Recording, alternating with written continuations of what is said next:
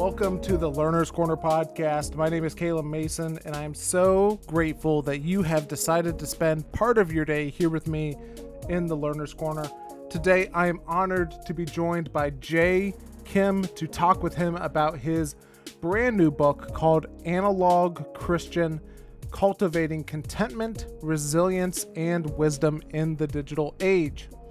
Now, if this is your first time listening to the Learner's Corner podcast, I do want to tell you about a couple of things that inform pretty much everything that we do here on the podcast. The first thing is this is that we want to create a safe place to have difficult conversations or to have the type of conversations to maybe you can't find a place to have those conversations. And navigating faith as it relates to the digital world at large can sometimes be one of those conversations. Maybe you don't see a lot of people who are trying to figure that out, or maybe you don't feel like you you have someone who you can talk with this about, or maybe they just kind of brush you off and it just doesn't seem important. Well, we want to have those types of conversations right here on the Learner's Corner podcast. The other thing is that we truly believe that we can learn from anyone and from everyone, regardless of whether or not we agree with them completely. And then sometimes we learn from their example, and sometimes that example might be a good example or a bad example. But regardless, we can learn from that. And the last, or not the last thing, the other thing is that we truly believe that we can learn from anything and from everything, whether that be something serious or something trivial. And we're going to dive into that as it pertains to social media. And really, you know, sometimes I think that this conversation can just get bogged down into social media, but it is so much more than that. It's more of the, the digital age that we live in, the digital world that we that we live in, and how does our faith intersect with that? And the last one is this is we we want to do this for the people that maybe we feel responsible to. Maybe because we had someone, uh, a mentor or a coach, or just someone who was there for us and they mentored us really well. Or maybe you wish that you had that person in your life and you feel regard but regardless of whether or not you had that person you feel a sense of responsibility to help steward the next generation to help raise the next generation. And that's why you do it and that's why it's important that we think through these things not only for ourselves but for the people who matter most to us whether that be our family or the people that we feel responsible for or the people that we we love and care for the most. It's important for us to think about these things and to work through these things so that we can help them navigate as well. Not necessarily because we have all of the answers, but we can help guide them along the way. In some cases, that is learning or helping them learn how to think for themselves and engage in some of the larger topics and and things that are happening worldwide. Now, as I mentioned today, I am talking with Jay Kim, and if you enjoy this conversation, or really you just enjoy the Learner's Corner as a whole, the best way to keep up with us and to continue learning from us is by subscribing to my newsletter, to where I give you a bunch of recommendations on what I'm currently thinking about, some of the things that I'm learning about, whether that be books or articles or podcast series or YouTube videos, um, a lot of digital age stuff that we're talking about. And so that's one of the things that I am currently thinking about in there. Um, I guess that's that's some of the I want to give you some of the things that I'm thinking about, and so subscribe to the newsletter on that. Now, let me tell you a little bit about Jay Kim, and then we will jump into my conversation with him. Jay Kim serves as the lead pastor at Westgate Church in Silicon Valley. He is the leader is on the leadership team of the Regeneration Project and co-hosts the Regeneration Podcast he is also the author of Analog Church and currently lives in Silicon Valley with his wife and two children. And without any further wait, here is our conversation.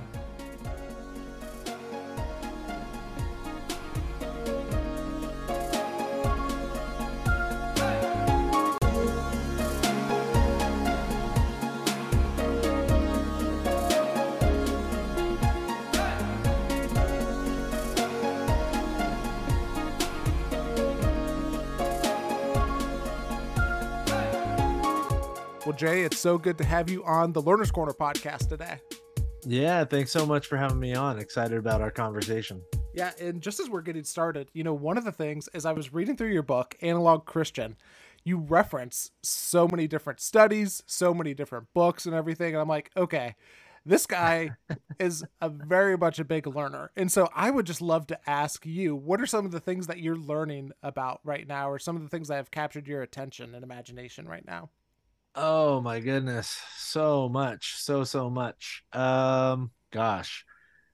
Yeah, I mean, uh, this is uh this is not unique to me. I think a lot of people are having conversations about this, but yeah, I'm I'm uh delving quite a bit into um, you know, anxiety and specifically leadership anxiety. That's one of mm-hmm. those things I'm doing quite a bit these days. Uh in part just f- for me and my own growth and then in part because of my role, you know, I uh I help lead a, a, church and a staff, and it's a, a, somewhat large staff, a lot of lot of people on the team. So just working through interpersonal dynamics and all the various sort of personal anxieties that we carry into the room, and how that creates a sort of communal, um, cultural anxiety and and navigating some of that. So I'm leaning on the work of uh, like guys like Steve Cuss, who, yep. who's become a friend, and um, different people like that. So that's one thing out of so so many things that that I'm thinking about these days. Yeah. yeah. Steve Steve has been on the podcast before and we've talked about that. But yeah, tell me tell me some of the things that you're learning that helps you manage that that anxiety, especially especially as it pertains to leadership too. Oh my goodness. Yeah, well, naming it, you know, Steve mm-hmm. talks a lot about naming it. That's one piece that's been really helpful um, and and not just naming it but identifying it you know this whole concept that anxiety is not reality uh, it's all the mm. stuff we essentially this is layman's terms but essentially it's all the stuff we sort of play out in our minds you know and um and then juxtaposing that with freedom you know the freedom that uh that i think christ offers us you know the fact that we um uh, that we've been, you know, truth will set us free. And the truth is, the bottom line truth is that at the end of the day, Christ rules and reigns. And so if that's true, then everything else is just kind of, you know, noise. Yeah. Um, so yeah, I mean, that's one thing. There's so many things, but that's yeah. one thing that, that comes to mind. Yeah. And I think that ties into like what you talk about a lot in your book, Analog Christian as well, is, is anxiety and like the the digital world as well. Can you touch on like those some of the connections that you see between between those things and even like the leadership dynamic that you're talking about as well? Oh gosh, yeah, there's so much. I mean, uh, yeah, I mean, I, I could talk endlessly about this. Uh, one of the things that comes to mind is, uh, um, you know, anxiety is often tied to a lack of contentment. You know, I think we're all searching for contentment. Um, to to live a life that feels worthwhile and in the digital age in particular contentment and finding contentment uh, and experiencing deep contentment is a challenge because we live on uh, what some some psychologists call the hedonic treadmill you mm-hmm. know mm-hmm. hedonism meaning the pursuit of pleasure and it's a treadmill because you just like you're constantly moving but never arriving and so contentment always feels super elusive and i think that in some ways dangerously sort of throws us into um, uh, this vicious, endless spiral of utter despair. So, uh, and and that leads to just high anxiety. You know, you feel like you're stuck, and uh, yeah. So I see I see it in my own life. I see it in the lives of the people I serve, and um, so yeah. Again, that there's there's so much to say about that, but that's one thought that comes to mind just yeah. the utter lack of contentment in the digital age has made us an incredibly anxious people and uh, even the the data the statistics are, are bearing some of that out mm. yeah and that that brings to mind like one of uh one of the people that you reference in your book is jim wilder and he has yeah. this this research and this thought that addictions are always at least in part a result of low levels of joy and so that even makes me think of like we we try to soothe our hmm. anxiety mm. Through yeah. addictions. Can you talk about that? Yeah, I mean it, it goes back to that concept of a hedonic treadmill. There is a there is a significant difference between joy, biblically speaking, joy and um, pleasure. And I think in the modern age, uh, in the late modern world, and particularly in the uh, the developed and advanced Western world, most people, when they think about joy, they're actually thinking about pleasure.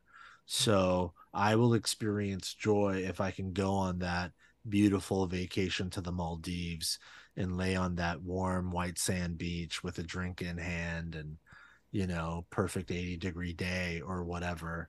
Um, I will experience joy when I finally get over uh you know this ailment or this thing that's causing me some sort of physical or emotional pain and i feel better. When i feel better i will experience joy.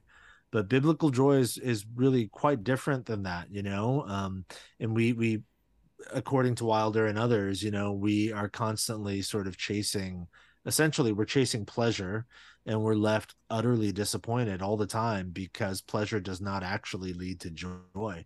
Pleasure is really fleeting you know? It's like a kid chasing bubbles in the backyard.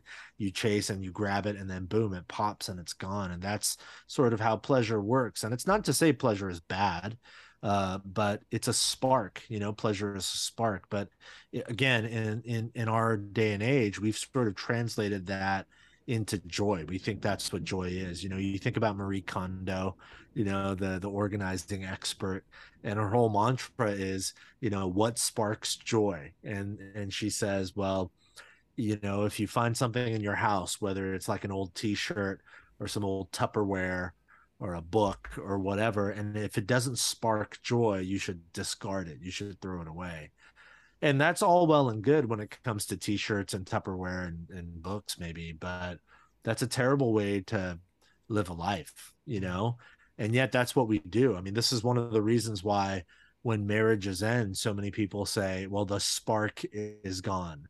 And what they mean is well we we must not love each other anymore because i don't feel the butterflies you know? I grab the bubble and it burst and so we move on to the next. But if you live your life that way you will again you will just be utterly disappointed because those feelings always go away. The butterflies always leave you know they always fly away. But that's not joy you know joy is not chasing after the feeling. Uh, it's why we read that jesus you know in, in, in hebrews the writer tells us that jesus um, goes to the cross for the joy set before him, which literally makes zero sense yeah. if you're talking about joy as pleasure. There was nothing pleasurable about Jesus's journey to Calvary. and yet that's that's the biblical understanding of joy. It's essentially the sort of meaning and significance and uh, the weightiness of life that you find on the far side, often on the far side of of pain and sacrifice and you know long journeys through the deep dark and difficult valleys of life. And I think that's actually what humans are looking for yeah. is joy, like real meaningful joy, but we almost never get there because we're so busy chasing pleasure, you know, and we mm-hmm. medicate our lack of joy with pleasure, which thrusts us into this just endless vicious cycle of a joyless life and uh, I think the way of Jesus offers us, you know, a, a, better a better way forward. Yeah. Any thoughts on to is do we just pursue pleasure just because it's easier, or what? What do you think? Oh gosh, well, yeah. I mean, it's not monolithic. I don't think there's any yeah. one particular reason. I think a lot of the time, yeah, that's probably one of the main reasons why it is easier to pursue pleasure. Another reason is honestly, it just feels better Hmm. Like pleasure just feels better than joy. But if you live life based solely on feelings, on how things feel, um, it's destructive. Like it tastes better to eat candy and not vegetables. But my kids, if they just existed on a diet of candy, I'd be a horrible parent, you know? Yeah. Um, it feels better uh, in some ways to sleep with all sorts of different people but that leads to a destructive life of loneliness and isolation um, because real joy comes from deep meaningful commitment where physical pleasure is the expression of a deep abiding love not the other way around. So you know i think that's why we chase pleasure. It's it is easier in some ways and it's just it just feels better But the danger in that is a life that just feels good all the time is not actually the good life. Mm. You know, um, yeah. it's a destructive. It's a destructive life. Uh, so, and and any addict would tell you that even the thing that feels good, the second time you do it, it doesn't feel quite as good, and then the third time, not nearly as good, and then on and on, and so you find yourself um again spiraling into things like addiction you know and uh, all sorts of destructive destructive realities. Um and i think a lot of that comes from just the desire or or the sort of sort of insatiable hunger to medicate our despair with things that feel good when in reality that's actually not the way out of despair you know? So mm-hmm. One of the things that I was most looking forward to asking you about is I know that you uh, spent a lot of time living in Silicon and around uh, Silicon Valley and around there, and I would just love to hear what are some of the things that maybe you feel like, hey, I, I maybe you have a better understanding than the rest of us because you were like kind of in the in maybe the epicenter of where like a lot of like the digital world you know is created and formed and all of that stuff. I would just love to hear your perspective on what yeah what do you think you've learned through living in silicon valley as it pertains to like the digital world and everything? Yeah. Yeah i've spent basically my whole life here in the silicon valley. My my uncle i lived with my uncle. My mom and i lived with my uncle's family for many years when i was a kid.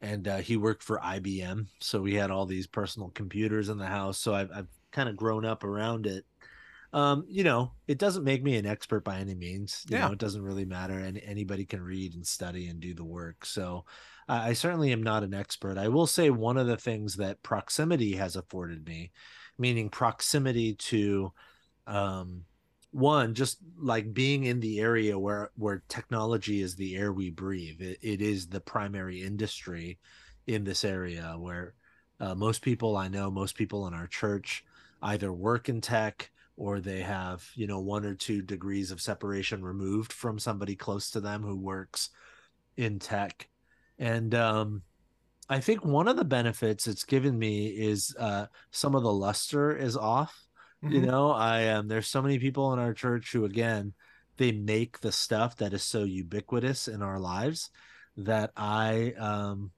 i just i'm not i'm not as enamored with all of the oh my gosh, you know, you you made an iPhone or whatever. It's like lots yeah. of people in our church work on the iPhone and the watch and a billion different other things. So actually one of the gifts that that's afforded me is the ability to have conversations up close with incredibly brilliant men and women who um, are are literally, you know, on the inside creating the stuff that is so again so ubiquitous and pervasive in our lives and because some of the luster is off um, i've been able to learn from these people you know that ultimately at the end of the day uh, human experience mediated by digital means um, falls short in some form or fashion of actual meaningful human interaction. It's not to say that it's not helpful it absolutely is. I'm actually quite grateful for so many of the digital technologies at our disposal. But um, yeah you know when i have these face-to-face conversations with with folks who are making this stuff it's been really helpful to hear from them about the limitations of the of the things that they're making mm. you know and and that's been helpful for me in terms of sort of propelling my thinking about why embodied people i think need embodied people and embodied realities and uh so yeah i'm really grateful um for the fact that God sort of plopped me here in this yeah. part of the world, and and then also, you know, it's Silicon Valley, but it's to me, it's just home. You know, yeah. this is where I've been my whole life, and uh, I'm comfortable here, and so yeah, it's it's been a gift overall. Yeah. Another thing that I, I wanted to ask you about, like one of the things that I've been trying to think through um, for probably like the past year or so is how do you disciple someone in a digital age because especially like what comes to mind for me is that you know for for a lot of the people who are showing up on a sunday morning you know you get them for an hour maybe an hour and 15 minutes you know depending on how long your service is um, and meanwhile they're listening to you know 10 hours of the Joe Rogan podcast. Yeah. or they're Yeah. they're watching Fox News or they're watching TikTok or CNN and all of that stuff. Um, Yeah. and literally spending, you know, 10 10x, 20x times from from church and everything. Yeah. And so that's one of the Yeah. things that I've been thinking about. And I would just love your thoughts on on just on just that of like ex- just exploring through that dynamic of how to disciple people in the midst of like all of this stream of of content and everything. Yeah. Uh, yeah, I think that's a great question. Um, you know, uh, my friend Patrick Miller, he just wrote an article on the Gospel Coalition. Um, and it was something about like, I lost my mom to Facebook or Yeah. something, you know. And he's got this fantastic quote in the in the article. He says pastors need to be aware that every day of the week their congregants or their church members are being instructed and most likely their mentor is an algorithm.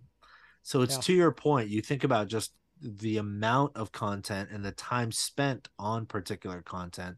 The reality is churches and pastors don't stand a chance.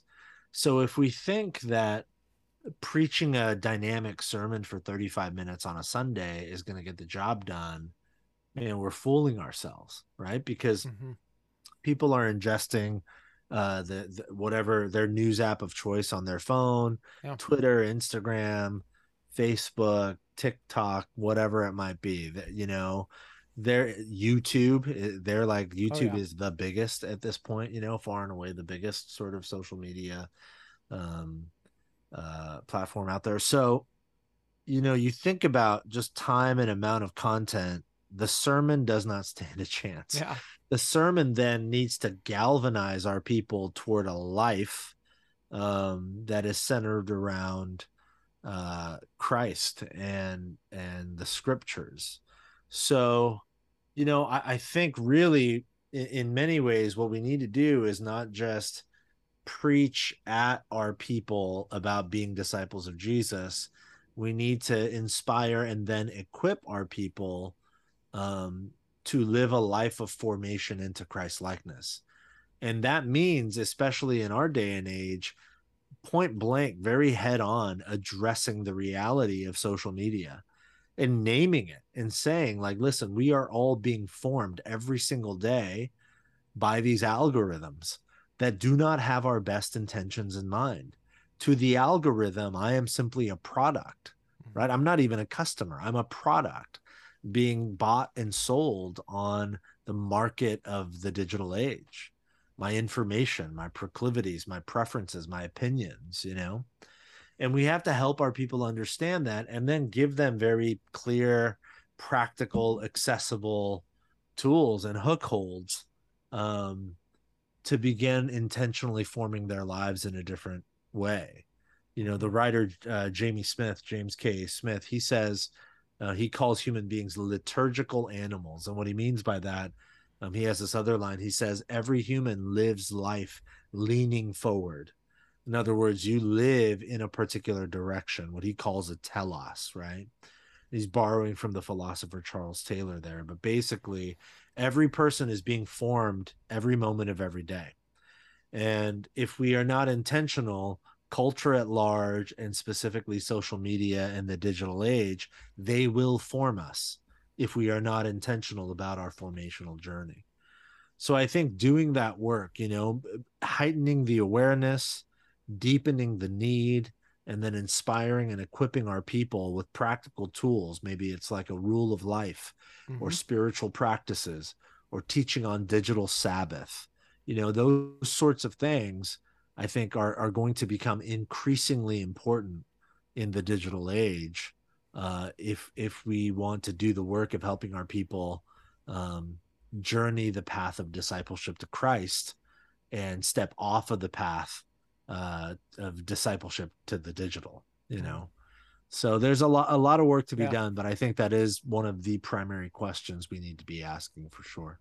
Yeah, and it even gets me thinking of just like this this um this tension that is named in scripture as well of like being in the world but not of the world of being on you know being on social media but not being like controlled or like addicted to social media Yeah. um can you can you talk about like how what has helped you like manage that tension because that's one that I experienced too. There's part of me that's like I don't want to get on social media. I just want to be I want to be done with it.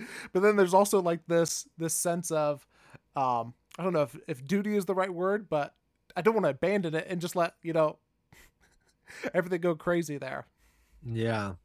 Well, yeah, a couple of thoughts come to mind. One, I'm not sure that anybody could stop everything from going crazy there. So I think we just have to reckon with the fact that it's already crazy and it's already crazy to the point, you know, that it just sort of it crazy is the air you breathe in the social media realm. But that is not to say that followers of Jesus cannot take redemptive action in the midst of the crazy, in the midst of the madness. And that's all that has always been the way of Jesus, you know, for followers of Jesus to step into a mad world and take redemptive action and paint a paint a picture, paint a vision of what might be possible, a better life, you know. So uh, yeah, I mean, I think Christians can and should, to a certain extent, take redemptive action in the space of social media. At the same time, I would say, um, you know, eh, for me personally, yeah, I'm I'm like you. I, I, contemplate getting off of social media all the time. In fact, I probably would be off of social media were it not for the fact that you know some of my work is public and yeah. there's a whole thing and kind of the world of book publishing where you know yep. they they sort of push you toward uh, being in that space. So um so because i need to be in that space yeah i have some parameters in place. So i uh i practice digital sabbaths. So one hour a day i got this from andy stanley. One hour a day one day a week one week a year where i'm literally completely unplugged and that's a mm-hmm. game changer for me. Um I don't have social media on my phone. Other, I, have Instagram on my phone, but I don't have Twitter or Facebook on my mm-hmm. phone. And that's been helpful because it's actually far less convenient to try to log on to Twitter and Facebook on your desktop or your laptop. So I find myself going on it way less. And when I go on it, I find myself going on it only because I have a particular purpose to go on. Mm-hmm. So that would be one of my recommendations, whether you delete it or not. Um, ask yourself every time you go on social media, why really? Like, why am I really going on? And if the answer is just to sort of mindlessly, numbly scroll the feed, then my my recommendation would be don't go on. You know, if you're going on to share some information you think is helpful or or whatever, great. But uh, yeah, I recommend very, very, very strongly against going on social media just to pass the time mm-hmm. because I think that's when it forms us the most. Mm-hmm. And I think that our loss of aptitude for boredom in the digital age is having, um, it's having a, a, a tremendously adverse effect on our ability to think critically, think deeply, think slowly. Um, so yeah, I mean, uh, there are so many different practices people can institute in their lives, but th- those are some that come to mind. Yeah, can you talk more about boredom as well and like its um, connection to our ability to think? Yeah, I um, you know, often I'll find myself um, even though I don't have social media on my phone, I'll find myself waiting in line at the grocery store or the DMV or whatever and I'll just find myself opening my email for no good reason, you know, mm-hmm. or or Instagram for no good reason, or my uh, you know sports app to check the scores or whatever. And I guess that's all fine. It's all well and good if it's in moderation, but um, I I have in the past found myself doing that literally almost like a physical tick. Mm-hmm. Like if I if I don't if I if I'm idle in any moment of life, my body I, I would find my hand just reaching for my back pocket, reaching for the phone with no good reason for it. And what I discovered was that, you know, I, I started asking the question, how did I, what did I used to do when I was waiting in line at the grocery store or the DMV or whatever before the smartphone? And I realized, oh, I used to sit there with my thoughts, and sometimes it was boring. Um, but then I began giving giving attention to like, okay, if sitting with my thoughts is a form of thoughtfulness, which it is, because mm-hmm. that's literally what it means to be thoughtful is to think, you know, and to to sit with your thoughts for a while. Then just by the math of it, what I realized was I am becoming a less thoughtful person because mm-hmm. I am thinking less and I'm entertaining myself more. So I am a well entertained, less thoughtful person. And then I just began asking myself the questions like, is that who I want to be? Like at the end of my life, do I want to look back and say, you know, I wasn't very thoughtful, but man, did I consume a lot of entertainment? Hmm. And no, that's not who I want to be. So, um, you know, that that's, I think that's the importance of boredom. And I think a lot of people will will relate to this. Sometimes what starts out as boredom you discover that is like boredom has is often the entryway into deep thoughtfulness. Mm-hmm. you know you have to sort of pass through the valley of boredom to get to those places sometimes where you're like oh my goodness like i i haven't connected those dots before. I haven't really thought about it in that particular way and I think we're losing our ability to think deeply because we're losing our aptitude for boredom. Mm-hmm. And uh, so I think that, yeah, I think boredom's critically important actually for that reason. And, and I would encourage anybody and everybody to sort of embrace moments of boredom in their life. Mm. Yeah, it even gets me thinking, like in my own life, of like that's that usually gives me the space to remember the things that are most important to me or the things that yeah. bothered me throughout yeah. throughout the day that I just bruh I literally brushed right past it because things are too busy. Yeah, that's right. Yeah, that's exactly right. Yeah, and I think busyness is a part of it too. We move so fast, we fill our time and we jam pack our our days with so much that again we're we're we're not only losing our aptitude for boredom, we're losing our aptitude for the slow and steady. Hmm. But I think most of us would agree that most of the time the most meaningful stuff of life comes about through a slow and steady process.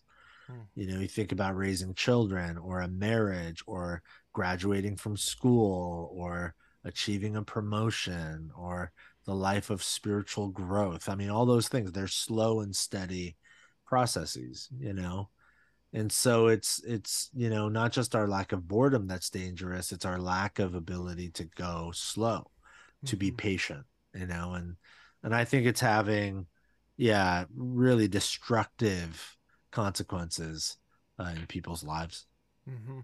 talk to me about like the the kid dynamic and all this or the middle school student and the high school student too because they're going through this as well as while we're trying to figure it out and and if you know if someone who's listening and like they have they have kids and they're like okay i have i have no idea what to do how do i disciple mm. my kids through this what what would be some of your thoughts on discipling you know pre you know preteens sometimes even a little bit younger middle school students high school students like that yeah i say this humbly because my children are young my kids are mm-hmm. only seven and four so um, they don't have smartphones, obviously. Their screen time is really limited in our home. We let them watch uh, a movie on Friday nights that they pick together, but beyond that, they don't watch TV or have an iPad or anything like that.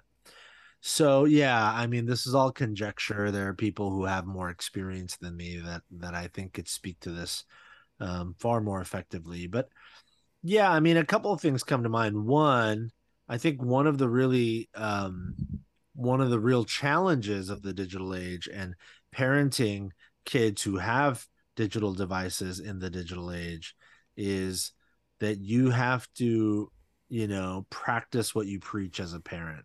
Mm-hmm. so it doesn't really work if if as a parent i'm on my phone constantly but i'm telling my kid get off your phone. That just it literally it doesn't work you know that rings hollow. So that's where i think a part of it begins. Like are you living a life of limits when it comes to digital devices? And if you're not it's it's it's a bit ridiculous to expect your children to right? So it begins yeah. with us as parents. And then beyond that i think you know some of it comes down to and again i don't want to tell parents how to how to parent. Yeah. Um i, I think that every parent should do what what they believe to be best uh, for their kids but in some ways it just comes down to the liberation of limits you know to to teach our kids it's actually having limitations that frees us to live the sort of life we want to live. You know if you just have like limitless access to this thing that has a limitless boundary where you have access to anything around the world you know any bit of information any video on youtube whatever it might be um you find yourself actually quite paralyzed and enslaved you know mm. so and addicted really and and enslavement and addiction in many ways are the same thing mm. so yeah, those are some some thoughts that come to mind. One, practice what you preach. So you got to embody, you know, digital limits and the liberating sort of effective limits in your own life, and then teach the liberation of limits to your children, and then help them fill that time with more meaningful stuff. You know, mm-hmm. um, go on a walk instead of watching a movie. Go for a hike instead of sitting around the table, everyone on their phones, you know, mm. um, cook a meal instead of uh, whatever, you know, throwing yeah. open the iPad and just scrolling your news feed or whatever. So, yeah, I, I, think it gets down to the practical, you know, practice what you preach and uh, expose your children to the liberation of limits. Mm. Yeah, and that idea of limit again, I'm I'm not a parent myself, but I can just imagine like limits I almost feel like maybe almost like goes against like the tendency for wanting to be a parent because you want you want what's best. You want your kids to be able to experience as much as life as possible, have the best life yeah. as possible. Um, and yet, as you're talking about in this, sometimes the best thing is a limit. Yeah. right. Uh, yeah, absolutely. Yeah. Um, so you we we mentioned it earlier, but you've written this book, Analog Christian, and anytime that someone releases uh, a work of art, I or in this case, you know, and I I would consider a book a work of art too.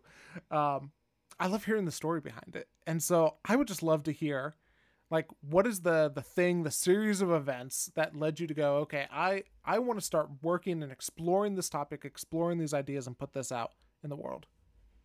Yeah, it was just my own digital addiction. Yeah. you know, I've talked about it already. I just found myself really tethered to my phone. Um, I, I, and I realized that wasn't the life I wanted to live, you know. So I had this moment several years ago when my children were really young, and I took this photo of them, and it was like this beautiful photo. So I started cropping it and editing it when all of a sudden my daughter like pulls on my pant leg, you know so i've mm-hmm. been i've been lost in this digital image of my of my daughter when my actual human daughter was just standing right there in front of me. Long story short for me that was such a sobering moment. I just realized this is not this is no way to live. This is not the sort of father i want to be. This is not the sort of human i want to be. And so that's where it began you know? How how, how did i get here? And what's a what's the path out you know? What, what's the path forward? And for me uh, what I discovered was, you know, Paul's words in Galatians 5 when he describes the fruit of the Spirit and, and these beautiful characteristics of the fruit of the Spirit. I just realized each of those characteristics sort of juxtapose over and against and act almost as remedies for um, so much that ails us in the digital age. Um, so that's where the book came from. It just, you know, in, in many ways, I've told people this book really in in some ways is a prayer you know for mm-hmm. me it's it's just uh, my prayer to god that he would by his spirit form me into the sort of person he's always longed for me to be and and cultivate those characteristics uh, of the fruit of the spirit in me in such a way that um, i might experience the fullness of life that god has for me so in short that's kind of yeah. where the book came from yeah what's one of the ideas that has been most uh, that has resonated the most with you from the book that you cover? Oh gosh, um, that's an interesting question. You know, I wrote the book, so I guess the whole book. Yeah, I mean, it's hard to yeah. say. I mean, honestly, it's hard to say. I don't have one particular idea yeah. that's resonated the most. It's just, yeah, the the entire thing to me. Yeah. is just to. I like the way you put it. That books are works of art. Like yeah. it is just a single piece that I'm offering the world that I hope is is helpful for folks. Yeah. Well, one of the ideas that you talk about in there is you talk about how so much behind the hate that we see online in discussions on forums, on Reddit, whatever it might be. Um, behind that often tends to be people who are hurting very much. Yeah. But it doesn't always look like that.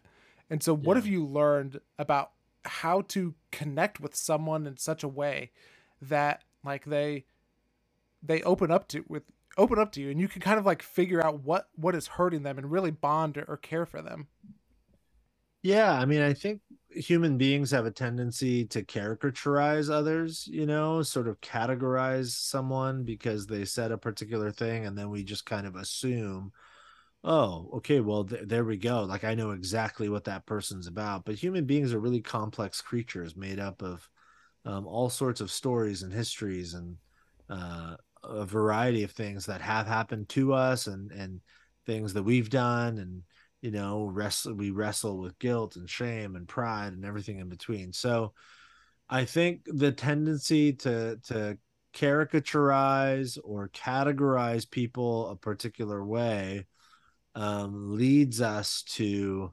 uh, you know assuming not just assuming but like essentially making enemies out of one another mm-hmm. Um but it's you know when we begin to lean into each other lean into each other's stories and really that comes by way of listening patiently listening asking questions um, asking about someone's history you realize often what expresses itself as hatred maybe especially online is actually most of the time um, the expression of hurt of real pain you know?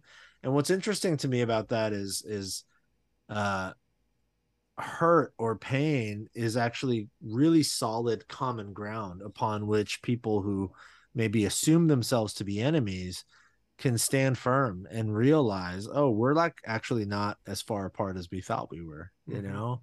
Um and we have some overlap in our stories. I can relate to whatever x y and z and these different things that you have gone through or are going through. So yeah again the digital age is all about speed it's about efficiency and so it's all about like caricaturizing and characterizing people a certain way categorizing them a certain way um, and i think the way to remedy that and to see the hurt behind the hate is to slow down and to ask questions instead of make declar- declarative statements and uh, to listen instead of shout and and you know scream at one another and that's really hard to do because most people online are shouting and screaming at one another you know? But i think it's it's our listening silence that can actually in a weird way cut through that noise and Mhm. become sort of a healing balm to those who actually deep down inside are not hateful they're actually just hurting you know? And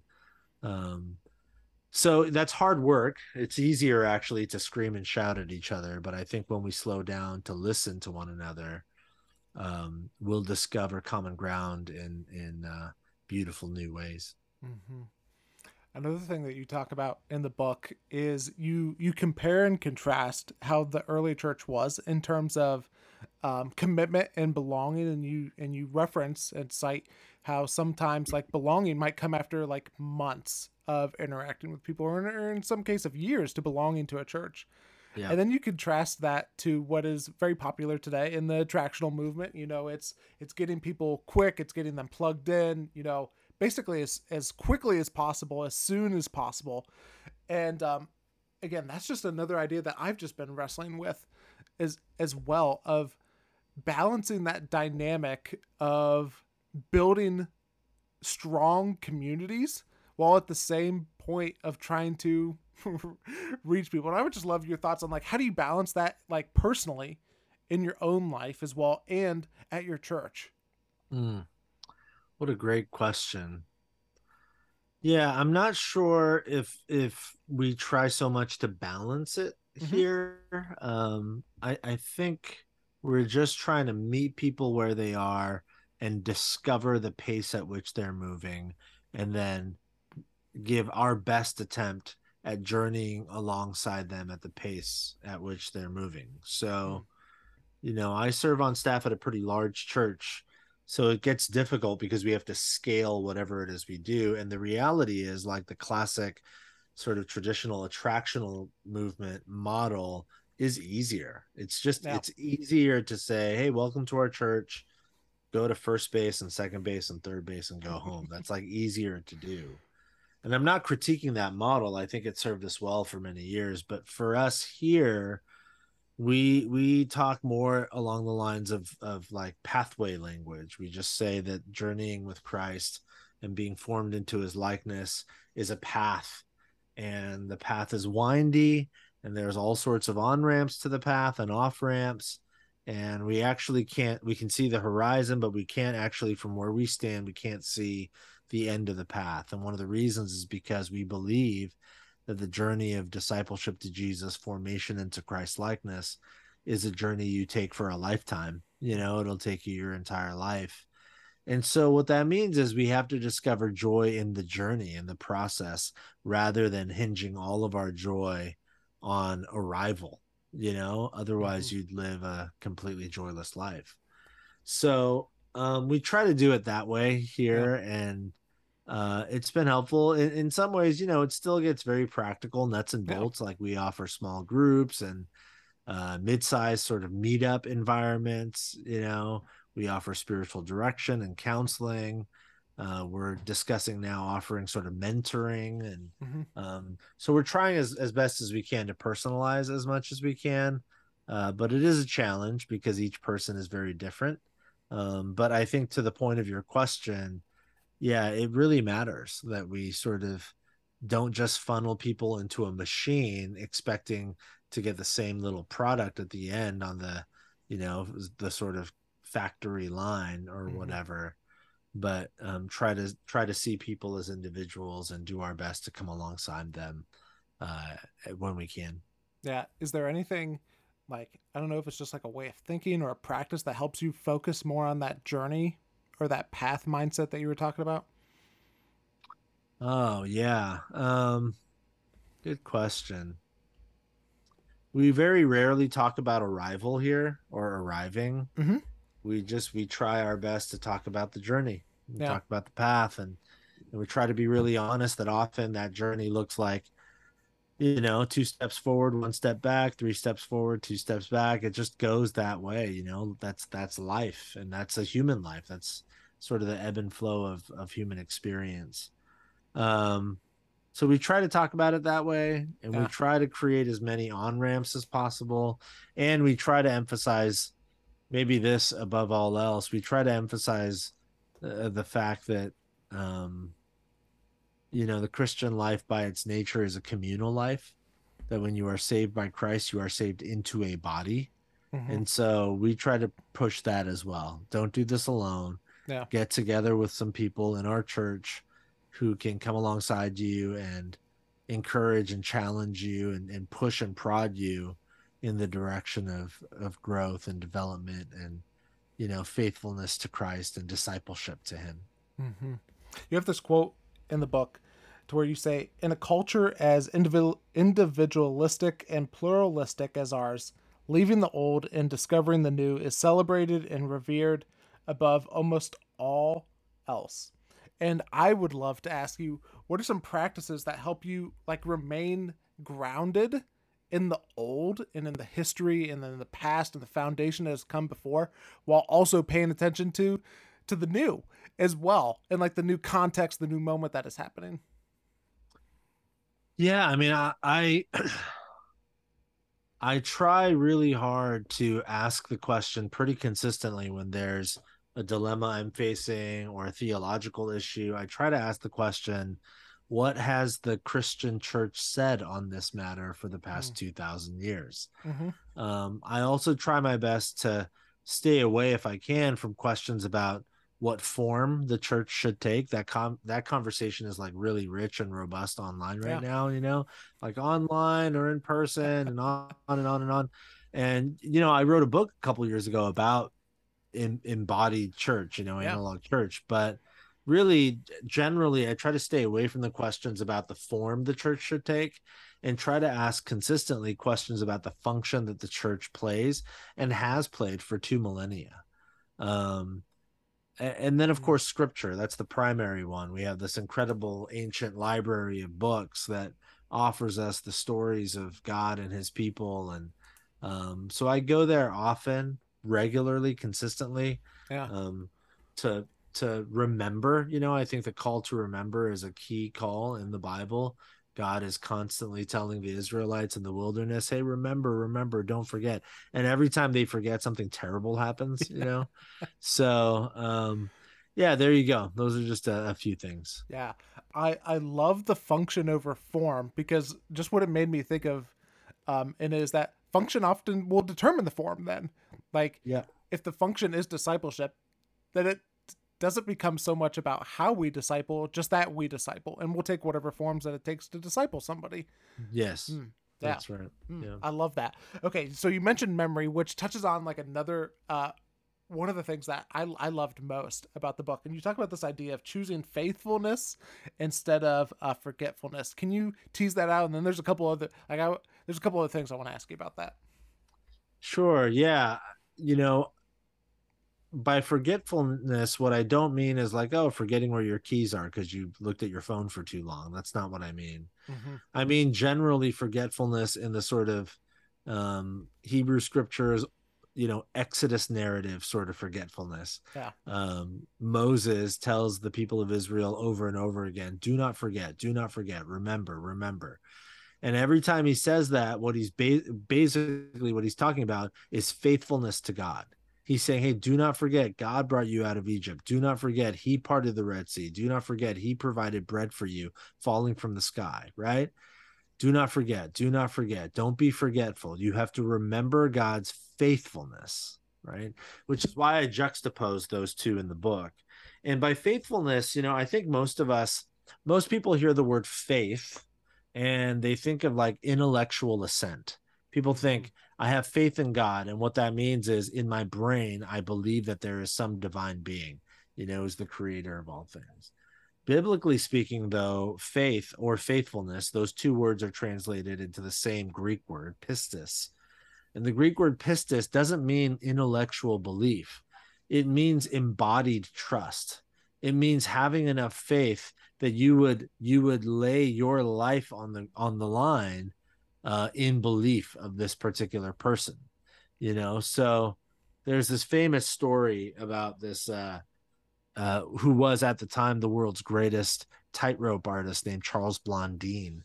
And a lot of people know his story because he's the guy that would you could look up photos on google he's the guy that would tightrope walk across niagara falls Mm-hmm. And he was so good, he would do this with all sorts of different contraptions. So there's this famous story about Blondine where he took a big wheelbarrow out to the tightrope over Niagara Falls, and there's this huge crowd surrounding him. And Blondine says to them, Who believes I can cross Niagara Falls with this wheelbarrow? And everyone's like, I believe you can do it. Essentially, they're saying, I have faith. I mentally mm-hmm. believe you can do it. And then Blondine says, Who believes I can cross Niagara Falls with another person inside the wheelbarrow? And everybody's like, Yeah, you can do it. I mentally believe. I have yeah. faith you can do it. And then Blondine asks the question, Who wants to get in the wheelbarrow? And literally, not a single hand goes up, right? And the way we think about faith today, it's those first two. It's those first two answers it's like intellectually I believe, but faith, biblically, pistis, embodied trust, is the ability and the willingness to get into the wheelbarrow. To essentially, with your entire body, tell God, "Yeah, I believe you can do this. I can't do it, but I know you can, and I'll I'll lay I'll lay myself down and willingly offer my life because I believe you can do it." Mm. And so, um, I think in life, particularly in the digital age, we forget this. And that's what I mean by forgetfulness. We forget that we are called as followers of Jesus to live in fidelity to, to Christ and Christ alone. Um, to live in such a way that uh, you know we get into the wheelbarrow essentially yeah. and let God take us on a journey that we could never have taken on our own. So uh, a lot more to say there, but those are some some initial thoughts. Yeah, and I want to follow up on uh, you you mentioned a couple of re- three reasons actually why we tend to um, to forget and displacement, trace decay, and retrieval failure. Can you un- unpack those and kind of what they are and some of the the things that can help us overcome those reasons why we forget? Yeah, those those are words and ideas that come from you know um, neuroscience and psychology, and, and specifically the fields that study memory, human memory. So they're not like theological terms; they're actually like scientific terms. Yeah. Um, but so there, so there are three sort of dominant reasons for forgetfulness. That's what they are. Um, and displacement is uh, when like there's like constantly new bits of information that are that are entering your brain. And those new bits of information sort of discard or replace or displace uh, previous bits of information that never made it to your long-term memory right? So i don't know sort of a simplistic example of this would be if you're a waiter at a restaurant and you think you're awesome so you go to a table of 10 people and you say, Hey, w- what would you guys like to eat? And you decide you're not going to write it down. And mm-hmm. so the first customer says, Oh, I want a cheeseburger with some curly fries. And then on down the line, by the time you get to like the seventh customer, you're like, you forgot what that first person wanted. Okay, that's displacement. Um, uh, truth decay is just time. It's just when uh, you don't, when you don't, what they say is like when you don't rehearse a memory right? So memories in order for one for them to make their way to long-term memory and two for them to really lodge themselves in your memory bank you have to rehearse the memory. That doesn't mean physically you have to like do the actions necessarily although that helps. It just means like you think back on the thing you know consistently. Um so trace decay happens just over time when we fail to sort of rehearse particular memories. Um and then the memory's sort of gone. And then retrieval failure is uh, it's really fascinating actually. There's um even when something even when a memory gets stored in your long-term memory where it's very difficult to lose that memory um often to retrieve particular memories from our long-term memory we we will often need like cues right? External cues. Um, this is actually this this happens to people all the time if you think about it. This is like what happens not retrieval failure but essentially retrieval success mm-hmm. happens when uh, you walk into a store and there's a song playing uh, in the background of the store and it was your favorite song in eighth grade and then literally in a in an instant you can see in your mind your best friend from eighth grade and that dance you went to with that girl you really liked. And you know what I mean? Yeah. Like oh, that yeah. happens all the oh, time because an external cue triggers a memory. And retrieval failure is when you cannot retrieve particular memories because there are not the necessary cues uh, externally. So, um there you go it's kind of like neuroscience yeah. psychology but yeah. but all of those things sort of are, are are different you know different forms or functions of uh of memory storing memory. Yeah. Well i know that you touched on a little bit of here but i would just love to ask what are some of the the practices that help you better remember? Like the the faithfulness component that we were talking about like what is god like what god has done in your life what helps you remember that stuff? Or what are some of the things you've put in place to help you do that? Yeah i mean you know i, I think that for example like with truth tr- uh, with trace decay mm-hmm to me, it's like one of the reasons why we sing, as an example. Like every time I come to church on Sunday and I sing these songs about God's goodness or his faithfulness or whatever, on the one hand, I could just say, like, oh my gosh, this song again, you know? Yeah. But I don't because I know that I need to be reminded. Otherwise, like that, the truth that's stored in my heart and mind, it will decay. Like the noise of my life will eventually push out those truths and I'll just forget. So, one of the reasons we sing is to remember, is to remind ourselves of who God is, what He's up to, His love for us. You know, one of the reasons why uh, we we gather in community or we have maybe like spiritual practices, maybe it's getting up early in the morning, making yourself a cup of coffee, pouring it into your favorite mug, sitting in your favorite reading chair and reading scripture, those sorts of things. That's like that's it's a means of of um, retrieving memory, you know, creating the external cues um, to retrieve the memory, to remember that God has always been faithful, will always be faithful, and that we are called to be faithful in return. So, yeah, I mean, I, I think, you know, I talk about it more in the book, but I think yeah. practices of like spiritual practices and practices of Christian community matter so much for those types of reasons to help us remember what's actually true in the midst of a world, a noisy world that is really interested in replacing those mm-hmm. truths mm-hmm. with cultural versions of truth. Mm, yeah. Well, I know that we've covered a lot of stuff, and I got one other thing I want to ask you about. But is there anything that we haven't covered that is just top of mind in the book that you want to make sure that we talk about? An idea that you're thinking about, anything like that?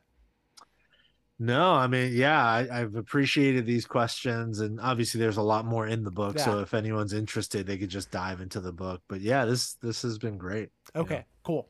the The other thing that I want to ask you about is I know that you also um, are getting ready to release this study on Col- the book of Colossians as well. Oh, right. Too. Yeah. And so I I would just be curious and I would love to hear what are like one or two things through going through this study of Colossians or going through it for for um through this time that has just like hit you in a fresh way or you've learned from reading through the book.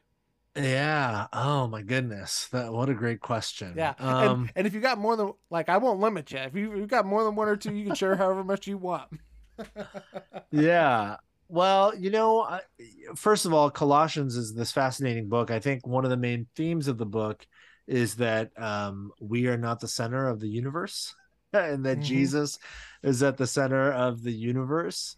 Um, so that's again, it's almost like the the retrieval failure it, mm. we so often forget that truth. Yeah. and i don't think we forget it intellectually. I think most christians if you were to like verbally ask them they would say like oh no jesus is at the center. But what i mean is like in an embodied way like our embodied lives betray that truth. We forget with with our lives. We live and move and act as if we are the center of of the universe. And that's really dangerous you know so um, that's one of the things that stands out to me. I think Colossians is one of those one of those letters, one of those books that you can read forever and ever, you know, like mm-hmm. almost on a weekly, maybe monthly basis. And it's just like so rich, so helpful to reorient you around this idea that Christ is at the center. Uh, the other thought that comes to mind is, you know, Colossians, um, in Colossians 3, Paul talks about the peace of Christ, and he says, Let the peace of Christ rule in your hearts, since as members of one body, you were called to peace. Hmm. And I think that that just speaks to the to our day and age, you know, to our cultural moment. You know, in a world of outrage and hostility, followers of Jesus are actually called to be one body you know, uh, called to peace and to allow the the peace of Jesus Christ to rule and reign in our hearts. And uh, yeah, I mean, there's a lot more that yeah. Paul says about that in the letter, but I think um, that's a really pertinent word for our day and age. Mm, yeah. Well, Jay, I know that people are gonna want to pick up your book, Analog Christian, and the study on Colossians too, and just keep up with you with with all of that good stuff. Where's the best place for people to go to uh, do all those things? Yeah, thanks for asking, Caleb. Um, yeah, I have a little website, uh, jkimthinks.com, and all my stuff is there. And then, you know, for any of the stuff I've I've released, whether it's the books or the Colossians study, um, yeah, you can find it anywhere they sell books, so Amazon or anywhere else. Awesome. Well, Jay, thanks so much for being on the podcast today, and just thanks for doing the work and for sharing it with us. Oh, thank you so much. It was a joy.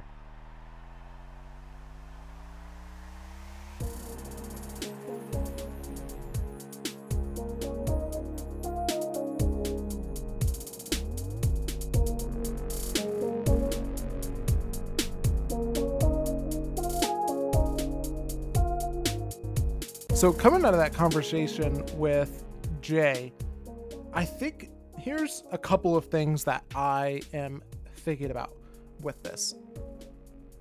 The first thing is what we were talking about with community as well, and just realizing that that if you want to have strong community, then there has to be strong requirements or guidelines for that community.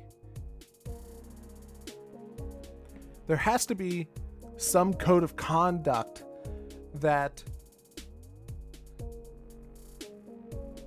that almost helps you I, I don't know i'm still fleshing out like the vocabulary for this but helps you establish like strong attachments to the people because if if it is a very come as you go or or however you feel type of community. Um, and then there there is spaces for those. However if you're looking to build deep community then it's going to require strong attachments.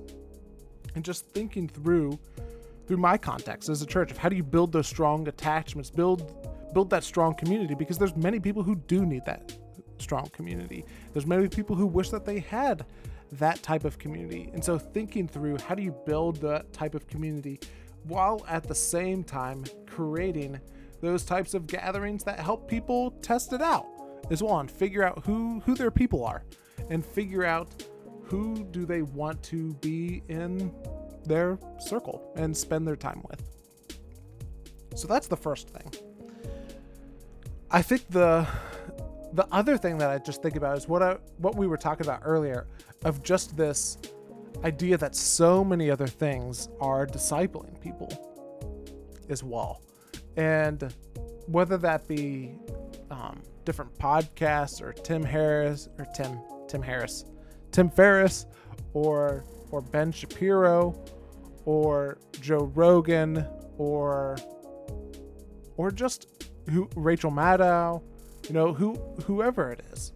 Whoever it is that that there's all of these forms of discipleship that are happening digitally and I think just learning for myself of being careful about what has influenced me. I, I loved what Jay said. It's whenever we are mindlessly scrolling or we are mindlessly engaging with something that it has the, mo- the greatest ability to affect us and to influence us. And sometimes that could be the case for podcasts. And that doesn't mean that we don't listen to things that we disagree with. That's part of the heartbeat of the podcast as well. That helps build that critical thinking muscle also but just also learning of how do you engage with with all of these different topics and and for those of us who are followers of Jesus how does our faith intersect with those things as well and that's part of the reason why I'm doing this newsletter as well to give you some of the things that I am thinking about. And they're going to be from a wide